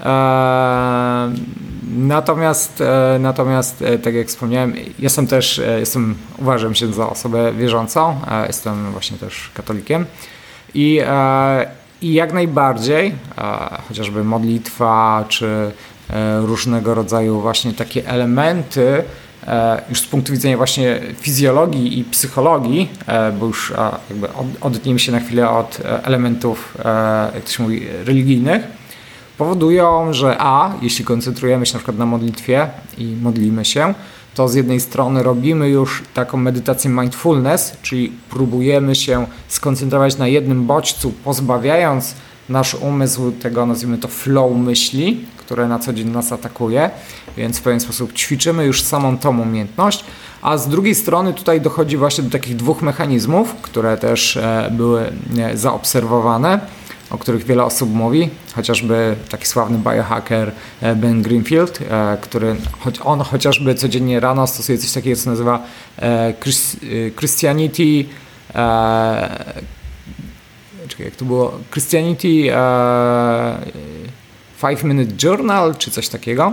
Czyli to jest taki specjalny, specjalny dziennik przez niego przygotowany, który notabene też można sobie zakupić, w którym tam rozważa pismo na dany dzień i też właśnie trzy rzeczy, czy tam cztery, za które jest wdzięczny ostatniego dnia, e, czy cztery rzeczy, które chciałby w tym dniu przeprowadzić. I e, jeszcze ma takie pytania, komu pomógł ostatniego dnia, czy właśnie jak ten kawałek pisma, który przeczytał, wpłynęło na jego dzień. Także jest to też e, bardzo ciekawe i fajne podejście. I teraz jak to działa pod maską? Tutaj oczywiście dochodzi do tego już znanego procesu torowania naszego umysłu. Czyli w dużej mierze, jeśli w pewien sposób nastawimy nasz umysł na takie myślenie, że e, tutaj właśnie, jak to założyciel Mind Valley mówi, e, cały świat nam sprzyja albo ktoś się nami tam na górze opiekuje, to poziom stresu, który w ciągu tego dnia doświadczamy, czy bodźców, jest interpretowany w tym kontekście. Czyli, że ktoś się nami opiekuje, więc będzie dobrze, więc zarazem nasz umysł nie stresuje się tak bardzo właśnie różnego rodzaju takimi problemami, które nas napotykają. Mało tego, łatwiej dostrzega też pewne, nazwijmy to, zależności, które są w stanie nas doprowadzić do e, realizacji jakiegoś z naszych celów. Także jest to, jest to e, można powiedzieć, potężne też narzędzie, nawet właśnie na, e, można powiedzieć, tym poziomie psychologicznym. Szczególnie dużo osób łączy to, że najpierw właśnie robi sobie takie dziękczynienie, e, potem robi sobie różnego rodzaju afirmacje, które właśnie też notabene nawet stymulują nasz mózg i jak były badania robione za pomocą fMRI właśnie naszego mózgu, to się okazywało, że rejony związane chociażby z samooceną bardzo mocno są aktywne podczas takich afirmacji oraz rejony związane z takimi, można powiedzieć, celami długoterminowymi związanymi z przeżyciem. E, więc to, to, jest, to jest bardzo, e, bardzo ciekawe. I trzecim elementem jest właśnie to uświadomienie sobie, w zależności od tego, nazwijmy to, jakiego wyznania jesteśmy, czy w co wierzymy, że e, czy to Bóg nam sprzyja, czy wszechświat, czy jakieś inne elementy, które właśnie jest tym nastawieniem torowania na cały dzień. E, tego postrzegania, e, że wszystkie zdarzenia, które nas spotykają, które normalnie moglibyśmy traktować jako pewien, nie wiem, element walki natury z nami, to naprawdę element, który będzie nam sprzyjał. I to powoduje, że wszystkie nasze działania, zachowania, myśli po prostu nabierają innego, nazwijmy to, kursu. No dokładnie, podoba mi się to, to podejście. Jakby Czyli ta sfera duchowa jest e, równie ważna, albo może nawet ważniejsza niż ta, niż ta sfera fizyczna. Jakby musimy się pozytywnie nastawić i jakby zacząć już swój dzień w taki, w taki mocno pozytywny sposób, a wtedy, wtedy jesteśmy w stanie rzeczywiście działać e, bardziej sprawnie, efektywnie, bardziej jesteśmy nastawieni na cel. Ok, a powiedz mi jeszcze trochę o o gadżetach elektronicznych, które mogą nas wspomóc w biohackingu. Ja mam, nie wiem czy to widać, po prostu opaskę na, na rękę, bardzo prostą. Ona robi kilka rzeczy, na przykład mierzy mi, mi kroki i już wiem, że muszę na przykład w danym dniu więcej chodzić, czy w danym tygodniu więcej chodzić, żeby się więcej ruszać. Jeżdżę do pracy na rowerze, więc to też jestem sobie w stanie zmierzyć. Mierzy mi też e, fazy snu, o czym powiedziałem wcześniej ale nie mierzy mi innych parametrów, które mm, jak zaczynam mm, dowiadywać się więcej o biohackingu, no to, no to pewnie też chciałbym zacząć mierzyć. I takim jednym, jednym z takich parametrów jest, jest HRV i może o tym też za chwilę porozmawiamy, ale skoro jesteśmy przy elektronice, to może powiedz, co można wykorzystać oprócz takich opasek. U Ciebie widziałem na, na ręce, że masz specjalny pierścień. Może, może powiedz, e, tak, dokładnie, może powiedz, e, co to, co to za pierścień i jakie opaski albo jakie, mm, jakie zegarki, smart zegarki można wykorzystać, żeby właśnie mierzyć jak najwięcej takich parametrów, które rzeczywiście mają znaczenie w biohackingu. Mhm. Tak. Ogólnie mm, w biohackingu, no, czy ogólnie w nauce czy w metrologii nawet, idąc już tak bardzo ogólnie, jest takie pojęcie, że jeśli chcesz coś poprawić, to musisz umieć to zmierzyć. Więc jakby jeden z elementów biohackingu jest właśnie pomiar różnych parametrów, tak jak chociażby faz snu, jego długości, aż po różnego rodzaju właśnie elementy, które mówią nam o odpowiedziach chociażby naszego układu nerwowego. I teraz e, Dobra, zacznijmy mm, od e, tego pierścienia. Ten pierścień to jest Aura Ring i to jest takie urządzenie, które mm, mierzy kilka rzeczy. Przede wszystkim mierzy naszą aktywność, gdyż ma akcelerometry, a poza tym posiada czujniki temperatury naszego organizmu oraz czujniki właśnie związane z metodami optycznymi, które mierzą wolumen przepływu krwi e, w naszych palcach z czego bezpośrednio wyznaczają tak naprawdę e, nasz heart rate, czyli e, puls i tak zwany HRV, czyli heart rate variability. E, o tym za chwilkę. E, z innych takich ciekawych urządzeń, właśnie większość fitness trackerów e, jest w stanie mierzyć nasz poziom aktywności, korzystając z akcelerometru oraz fazy snu. Natomiast tu są właśnie te pomiary oparte w dużej mierze na tym, jak się ruszamy w ciągu nocy i trzeba pamiętać o tym, że posiada to, nazwijmy to, pewien element błędu, w szczególności mm, jeśli nie wpisujemy się, nazwijmy to, w tą większość, na podstawie której e, te algorytmy się uczyły wykrywania poszczególnych faz snu. I tak niestety jest, dlatego zdarzało się tak na przykład, że ktoś korzystający z Mi Bandu e, pisał, że miał 4,5 godziny fazy snu głębokiego w nocy, gdy spał 6,5 godziny. To jest mało możliwe. Jest mało możliwe, tak? E, więc, e, więc z takich, można powiedzieć, urządzeń dostępnych w sprzedaży komercyjnej, czyli takich retailowych na skalę, to właśnie Aura Ring jest jednym z lepszych trackerów snu, jakie istnieją w tym momencie, gdyż e, właśnie mierzy to na podstawie czy to właśnie naszych ruchów, czy HRV i w badaniach TST, czyli Total, Sleep Time, dokładność miał na poziomie 98%, badanie EBE, czyli epoch by epoch, e, czyli e, faza po fazie. Tam już ta dokładność była troszkę niższa, bo czasem przekłamywał w szczególności fazy przebudzenia i fazy e, snu REM. W przypadku przebudzeń miał dokładność tam 40% w wykrywaniu, 48%. I to jest też ważna informacja, że jak badamy się, czy monitorujemy na przykład chociażby nasz sen takimi trackerami, to trzeba pamiętać o tym, że jeśli chodzi o przebudzenia, to tam jest umiarkowana dokładność. Bo jeśli będziemy bardzo się tym przejmowali, to może dojść do takiego zjawiska też tego primingu, czyli torowania umysłu, gdzie my podświadomie będziemy się wybudzali, bo będziemy myśleli, że jesteśmy osobą, która się wybudza w nocy. I są badania, które potwierdzają, że takie zjawisko zachodzi, więc trzeba z tym naprawdę bardzo uważać. E, jeśli chodzi o właśnie takie bardziej zaawansowane pomiary, to jeśli monitorujemy nasze serce, jego działanie, czy działanie właśnie układu, chociażby naszego autonomicznego układu nerwowego, który przekłada się na nasz poziom e, chociażby regeneracji, e, długość naszego życia, możliwość monitoringu różnych stanów zapalnych i wielu, wielu innych rzeczy, o których też pewnie za chwilkę opowiem, to najlepsze pomiary na ogół są właśnie e, pomiarami elektrycznymi robionymi z naszej klatki. E, tutaj dokładnie na poziomie mostka, ale pokazuję trochę wyżej, bo mnie nie widać, bo mnie tam nie widać. E, I tutaj w tym przypadku bardzo dobrymi i z bardzo dużą dokładnością kliniczną są różnego rodzaju sensory, chociażby Polara jak H10, H7.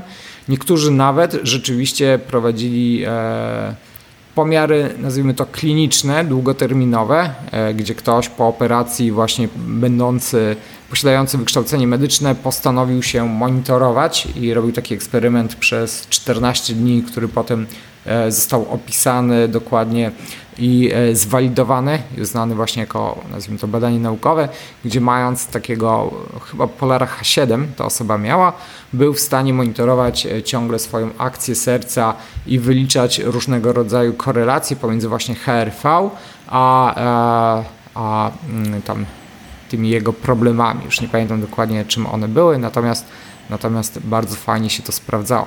Więc jeśli chodzi o właśnie taki monitoring oparty o monitoring akcji serca, to tutaj właśnie polecam e, przyrządy mierzące, nazwijmy to metodami elektrycznymi, czyli tak zwanym EKG, e, głównie właśnie opaski, chociażby Polara. Bo tak jak mówię, te wearable na ogół takie rzeczy mierzą pomiarami optycznymi, czyli pomiarami przepływu wolumenu krwi na podstawie podczerwieni, natomiast mają jedną wadę, a mianowicie poruszanie. W momencie, gdy się poruszamy, to zakłócenia w tych pomiarach są tak duże, że one są po prostu losowe. Więc chociażby taki Aura Ring mierzy HRV tylko gdy śpimy lub gdy włączymy sobie w aplikacji opcję minut i wtedy świadomie nie ruszamy ręką przez tam czas, w którym coś takiego mierzy. W przypadku pomiarów elektrycznych, z opasek nie mamy tego ograniczenia, więc możemy sobie mierzyć na przykład takie parametry nawet biegając, e, czy robiąc jakieś innego rodzaju wyczyny, nazwijmy to fizyczne. No dobrze, to okej, okay. dzięki, że powiedziałeś A, o tym. O jeszcze tym. dodam jedną ciekawostkę, bo mi się przypomniało. Teraz też na rynek wkraczają wearable, które mierzą też ciśnienie. Z nadgarstka na przykład. Tutaj też Polar zaczyna już takie i Omron bodajże produkować urządzenia. W Polsce jeszcze nie są dostępne, natomiast to wprowadza kolejną, można powiedzieć, fazę badań, szczególnie właśnie w takiej fizjologii wysiłku czy wpływu stresu na nasze ciało, gdzie jeszcze będziemy mieli, mogli mieć feedback właśnie naszego ciśnienia i tego, jak realnie się zmienia w zależności od warunków środowiskowych, które na nas oddziałują. Więc to też jest temat, na który warto zwrócić uwagę w najbliższej przyszłości. Okej, okay, a jeszcze chciałem zapytać o Apple Watch, może, może orientujesz się, bo tam też jest taka funkcja EKG.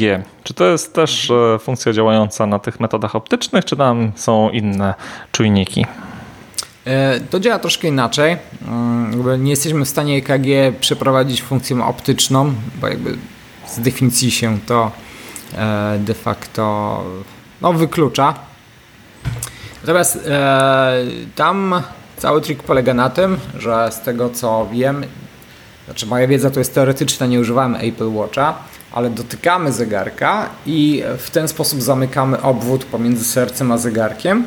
E, więc e, w związku z tym analizy elektryczne są prowadzone.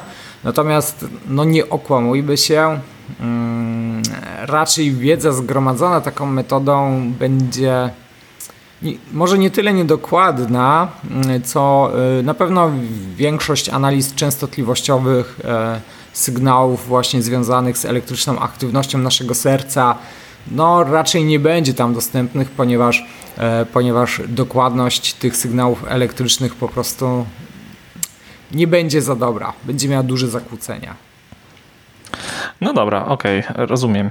A powiedz jeszcze coś takiego, bo, bo, jeżeli ktoś chce zacząć stosować elementy biohackingu, jak na przykład e, poranne zimne prysznice, albo wystawianie się na słońce, albo, albo bulletproof coffee, no to oczywiście to są, albo czerwone światło, no to oczywiście to są bardzo proste metody, ale jeżeli chcemy już e, bardziej być świadomymi biohackerami, no to powinniśmy, tak jak powiedziałeś, być w stanie mierzyć konkretne parametry. A żeby to zrobić, no to pewnie trzeba sobie zrobić jakiś szereg badań lekarskich, żeby rzeczywiście mm, te parametry ustalić, przynajmniej wejściowe, no i za jakiś czas powtarzać te badania, żeby, żeby sprawdzać, czy nie robimy sobie krzywdy to raz, albo czy, czy rzeczywiście ten nasz organizm reaguje pozytywnie, czyli te parametry są, są coraz lepsze.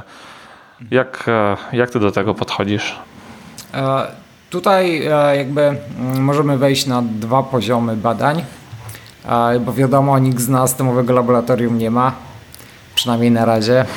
Zobaczymy, jak postęp technologii co przyniesie. Jak się mówi, była pewna firma, która chciała robić z kropli krwi zaawansowane badania, ale niestety okazało się, że im się nie udało. Natomiast tak, przede wszystkim warto cokolwiek robiąc, y, najpierw się zbadać. I niezależnie od tego, czy mówimy tu o diecie ketonicznej, czy mówimy właśnie chociażby o wystawianiu się na zimno, czy jakichś już bardziej nawet zaawansowanych eksperymentach, e, to warto przebadać sobie przede wszystkim serce, zrobić sobie badania krwi, e, warto zrobić sobie badania poziomu neuroprzekaźników, e, gdyż one w dużej mierze chociażby mają wpływ na to, no, jacy jesteśmy po prostu. E, poziomu hormonów, tutaj jeśli jesteśmy mężczyznami, to testosteron e, w dużej mierze odgrywa znaczenie w naszym samopoczuciu, w poziomu naszej energii, w wiele, wielu innych elementach. Zbadać, jak ma się nasza wątroba, ponieważ bardzo duża część, nazwijmy to, specyfików czy innych biohacków, które robimy, będzie na nią oddziaływało E, plus takie ogólne badania, można powiedzieć, e, właśnie podstawowe krwi, morfologię moczu itd., tak itd. Tak I teraz mając właśnie taką, można powiedzieć, taki przekrój przez poziom hormonów, przez neuroprzekaźniki, przez te podstawowe parametry, jesteśmy w stanie właśnie e, badać, gdzie nasz organizm bezpośrednio się przesuwa. I robiąc sobie takie badania, nie wiem, raz na no, powiedzmy w wersji budżetowej to raz na pół roku, raz na rok. jesteśmy w stanie wiedzieć, gdzie de facto się przesuwamy. E, możemy robić je częściej, natomiast no, one troszkę kosztują. E, ale jest jedna rzecz, o której już wspomniałem, czyli parametr HRV. I ten parametr możemy sobie my sami mierzyć codziennie i on daje nam trochę ogólną informację, ale daje o tym, jak coś, co robimy, na nas wpływa. Teraz w naszym organizmie mm, mamy coś takiego jak autonomiczny układ nerwowy, który dzieli się na współczulny i przywspółczulny układ nerwowy. Współczulny układ nerwowy to jest układ nerwowy, który jest uruchamiany w momencie, gdy jesteśmy w trybie walcz albo uciekaj. Czyli nasze ciało podlega jakiemuś stresowi zewnętrznemu albo wewnętrznemu, na które po prostu odpowiada pewnymi reakcjami obronnymi i e, układ przywspółczulny, czyli parasympatyczny, który się aktywuje wtedy, kiedy już nazwijmy to zagrożenie minęło i mamy czas na to, aby zacząć się regenerować, rozbudowywać swoje ciało, swój umysł itd. Tak itd. Tak Teraz monitorując ten parametr codziennie rano po wstaniu, jesteśmy w stanie stwierdzić, czy rzeczy, które robiliśmy w przeciągu ostatniej doby, czy w przeciągu ostatnich dwóch dób, czy nawet tygodnia, w zależności od tego, y, jak analizujemy te trendy, spowodowały, że naszy, nasz organizm przesunął się w tryb walcz albo uciekaj, czyli po prostu zaczął podlegać jakiemuś dużemu stresowi i nie zdążył się po tym stresie czy po tych obciążeniach, bo to mogą być obciążenia fizyczne, psychiczne, chemiczne, to może być nawet wewnętrzny stan zapalny, na tym jest y, widoczny, e, czy jakby po tych właśnie obciążeniach zdążył się zregenerować czy nie. I jeśli nie, no to modyfikujemy nasz tryb życia, dajemy więcej snu, zastanawiamy się, co poszło nie tak. E, jeśli tak, zdążył się zregenerować, to możemy na przykład podnieść e, poziom naszego obciążenia pracą, treningiem czy czymkolwiek innym, e, bo nasz organizm po prostu jest na to gotowy. I to jest też bardzo ważne, ponieważ jest to taka podstawowa pętla feedbackowa, którą możemy wykorzystać przy wdrażaniu pojedynczych rzeczy. Czyli powiedzmy, robimy sobie taki tydzień, e, gdzie staramy się nie męczyć, nie stresować i wysypiać. I ustalamy sobie taki baseline, czyli linię podstawową tego naszego codziennego HRV. I teraz na podstawie tego baseline'u, wprowadzając po jednej nowej rzeczy, czyli po jednym nowym biohaku, jesteśmy w stanie sprawdzać, czy nasze poranne HRV następnego dnia idzie w dół, czy idzie w górę. Jeśli idzie w górę, to idziemy w dobrą stronę, jeśli idzie w dół, to idziemy niestety w złą stronę i musimy coś zmodyfikować. Mając taką pętlę zwrotną, jesteśmy w stanie już, może powiedzieć niskokosztowo, bez dużej ilości specjalistycznych badań, wprowadzać potężne zmiany w swoim życiu. Tutaj dodam ciekawe, e, ciekawą rzecz, szczególnie w biznesie, że takie HRV może pomóc nam optymalizować nasz dzień pracy. Nawet e, robiłem taki eksperyment tygodniowy, poczyniłem potem artykuł na LinkedInie o tym, gdzie eksperymentowałem z innym rozłożeniem pracy, gdzie jakby przenosiłem na wieczór e, jedną fazę pracy, jedną robiłem rano i troszkę zminimalizowałem sen o 30 minut przez to i już po 24 godzinach widać było spadek mojego HRV. Po prostu szło tak, tak, tak, aż zeszło do bardzo niskiego. Wtedy eksperyment przerwałem, e, zacząłem wracać do mojego cyklu pracy, gdzie głównie rano mam tą swoją najwyższą produktywność, e, plus obniżyłem też e, jego ilość przez pierwsze 2-3 dni, żeby mój organizm zdążył się zregenerować i od razu moje HRV zaczęło rosnąć w górę. I jakby jest to niesamowity parametr, bardzo mocno stosowany w biohackingu, który e, teraz ogólnie w medycynie jest mocno badany, bo chociażby analizując sygnały właśnie z naszego HRV częstotliwościowe, e, jesteśmy w stanie stwierdzić, czy tak naprawdę nie mamy jakiegoś stanu zapalnego. Do tego stopnia, że analizując na przykład bardzo niskie częstotliwości właśnie tych sygnałów elektrycznych sterujących pracą naszego serca, badacze byli w stanie przewidzieć śmierć pacjentów około 28 do 30 dni wcześniej. No to robi. Niestety wiązało się to z tym, że jakby badając HRV jeszcze o tym nie wiedzieli, więc po prostu obserwowali, że oni potem umierali. Natomiast dzięki temu, jakby obserwując taki parametr, możemy nawet zobaczyć, czy któryś z naszych organów wewnętrznych, czy chociażby serce nie siada Wprawdzie nie będziemy wiedzieli, co to jest dokładnie, ale będziemy wiedzieli wcześniej, że coś jest nie tak, więc nawet możemy się udać wtedy od razu na badania i szukać, po prostu kopać w naszym organizmie, co, się, co wysiada. Okej, okay, a czy te HRV mierzysz właśnie za pomocą Aura Ring, czy wcześniej mierzyły się jakoś inaczej? Tak, e, wcześniej mierzyłem i teraz też czasem mierzę za pomocą Polara H10, bo wtedy mam pełną analizę częstotliwościową z sygnałów elektrycznych, a oprócz tego automatycznie Aura Ring każdej nocy mierzy mi też moje HRV.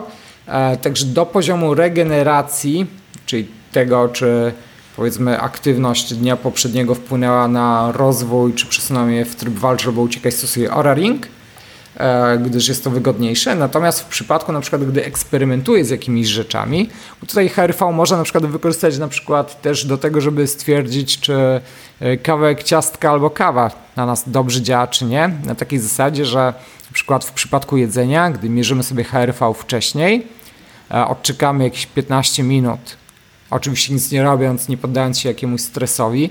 Potem zjemy sobie jakiś rodzaj pożywienia i odczekamy 10 minut znowu, nie poddając się jakiemuś stresowi fizyczno-mentalnemu. To jesteśmy w stanie zaobserwować, jak zachowa się nasze HRV. Normalnie powinno się zwiększyć o kilka punktów. Jeśli się tak stanie, to znaczy, że nasz organizm dobrze zareagował na przykład na pożywienie, które zjedliśmy. Jeśli się obniży, to znaczy, że na przykład mamy jakąś wrażliwość albo uczulenie na dany pokarm, albo z jakiejś innej przyczyny po prostu zjedliśmy coś, co e, bezpośrednio zaalarmowało nasz organizm i zaczął z tym walczyć. Także do takich badań stosuję właśnie e, opaskę na klatce chociażby. No dobra, Damian, no powiedziałeś już mnóstwo fajnej, przydatnej i praktycznej wiedzy, więc mam nadzieję, że słuchacze podcastu zastosują przynajmniej część z tej wiedzy, a my powoli zbliżamy się do końca. I na koniec lubię zadawać takie pytanie mm, moim, moim rozmówcom, które jest trochę, trochę osobiste i brzmi ono, brzmi ono mniej więcej tak. Jeżeli mógłbyś wymienić trzy osoby, które inspirują cię do działania na co dzień, no a ty zajmujesz się wieloma rzeczami, więc zakładam, że, że masz, masz taką inspirację z zewnątrz również, no to, no to kto to kto to jest? Czy mógłbyś wymienić takie trzy osoby? I to mogą być autorzy książek, podcastów, blogerzy, jakiekolwiek osoby, które w jakikolwiek sposób inspirują cię do działania. Mhm. E, powiem tak, mam kilka takich osób. E, ogólnie bardzo dużo czytam, bo tak ponad 50 książek rocznie, więc e, troszkę, troszkę tego jest. Kiedy masz na to czas?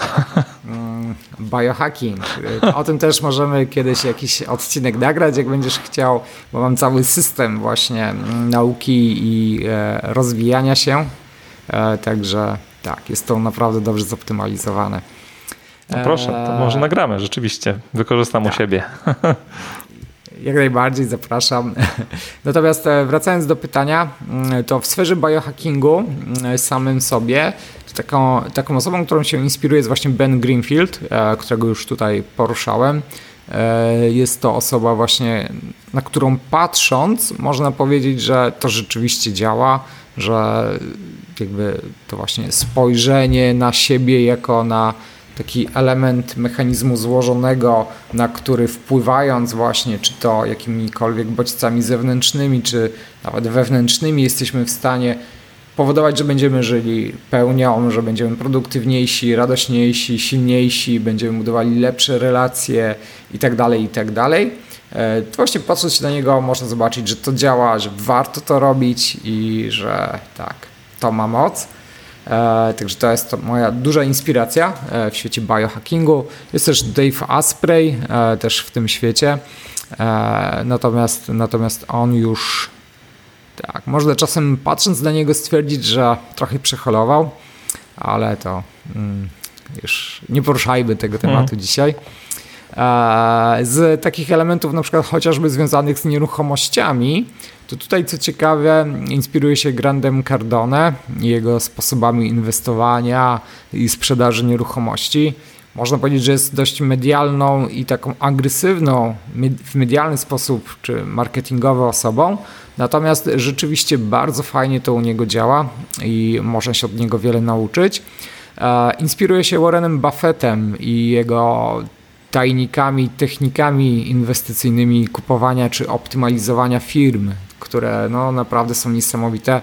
Polecam w ogóle taką książkę The Outsiders, w której jest opisane właśnie zachowania różnych takich extraordinary, jak to się mówi, CEOs, czyli takich prezesów, czy właśnie właścicieli różnych dużych biznesów, którzy w sposób, można powiedzieć, odbiegający od wizji całego świata dokonali różnych ruchów, które okazały się po prostu genialnymi posunięciami i spowodowały, że ich firmy zarobiły miliardy. Między innymi opisują właśnie działania Warrena Buffetta e, tam, także to jest też taka moja duża inspiracja. E, z podwórka, można powiedzieć, polskiego, co ciekawe, mój wspólnik, z którym często, mm, często no, kilka biznesów już otwarliśmy, Mirek Burnejko, też jest dla mnie e, inspiracją, dostarcza mi też ciekawej wiedzy, także tak, myślę, że no dobra, super. na tych postaciach se kończę. No dobra, super, bardzo fajne osoby. To też e, zalinkuję do, do tych osób w, w, notatkach, do tego podcastu. No i może już na sam koniec powiedz, gdyby ktoś chciał się z Tobą skontaktować, to jak to można zrobić najłatwiej? Gdzie Cię można znaleźć w internecie? Mhm. E, można mnie znaleźć tak naprawdę przede wszystkim e, na YouTubie, youtube.com slash Damian Mazurek, e, gdzie prowadzę swojego vloga i kanał tematyczny właśnie o biohackingu. E, można mnie znaleźć na Instagramie, e, Damian S. Mazurek, na Facebooku, tak samo Damian Mazurek, e, na LinkedInie. Jeśli ktoś by miał jakąś sprawę czy pytanie, to proszę pisać też na Damian S. Mazurek. To jest mój e-mail. Postaram się odpowiedzieć w ramach możliwości. Także to są główne, można powiedzieć, no, social media czy kanały, w których można mnie złapać. No dobra, super. Dotarliśmy do końca. Bardzo Ci dziękuję, że podzieliłeś się tą masą wiedzy. Rozmawiamy, patrzę na zegarek, no rozmawiamy już całkiem, całkiem dużo, no ale to dlatego, że po prostu tej wiedzy jest aż tyle, a mam wrażenie, że to jest wierzchołek góry lodowej dopiero. Także mm, no naprawdę fajna rozmowa. Ja z niej też wiele wyniosłem i wiele skorzystam. Pewnie wdrożę część z tych rzeczy, o których powiedziałeś we własnym życiu i będę testował. Zobaczymy, jak, jak działają na mnie. Mam nadzieję, że słuchacze też, e, też zaczną testować część przynajmniej z tych, z tych rzeczy, o których dzisiaj powiedziałeś. Także wielkie dzięki i, no i bądźmy w kontakcie. Dokładnie. Jeszcze raz dzięki za zaproszenie. Miłej nocy. Trzeba zadbać o sen. no, dokładnie. Dobra, to dzięki, cześć i do usłyszenia. I tym sposobem dotarliśmy do końca podcastu o biohackingu. Masa wiedzy, część z tych rzeczy, o których mówił Damian, ja już stosuję w moim życiu. Widzę, jak moja efektywność wzrasta, mam dużo więcej energii, szczególnie rano. Także polecam wypróbować Ci również te metody, o których mówił Damian w podcaście. A na koniec mam dla Ciebie jeszcze jedną małą prośbę. Jeżeli ten podcast Ci się podobał, to napisz proszę pozytywną opinię w serwisie iTunes lub w innej aplikacji, w której słuchasz właśnie tego nagrania. Musisz wiedzieć, że dzięki temu podcast będzie bardziej popularny i będzie w stanie docierać do szerszego grona odbiorców. Pamiętaj jeszcze o moim kursie o budowaniu listy mailingowej. Nazwałem go kursem, gdzie można zdobyć tysiąc adresów e-mailowych swoich subskrybentów i to w bardzo krótkim czasie, w czasie 30 dni. Zatem, jeżeli jesteś blogerem, podcasterem lub innym twórcą internetowym, i budujesz swoją listę mailingową już teraz i chcesz ją rozbudować, bądź myślisz dopiero o założeniu listy mailingowej, to już teraz wejdź na stronę listamailingowa.pl i zapisz się na listę oczekujących. Pamiętaj, że gdy kurs ruszy pod koniec września, to będziesz mógł wykorzystać swój kod rabatowy o treści podcast, żeby obniżyć cenę tego kursu o 25%. Mam nadzieję, że usłyszymy się i zobaczymy w ramach tamtego kursu. Będziemy pracować razem w ramach naszej tajnej grupy na Facebooku, ale jeszcze nie mów o tym nikomu. To będzie taka mała niespodzianka. Ok, to tyle na dzisiaj i do usłyszenia w kolejnym odcinku podcastu. Cześć!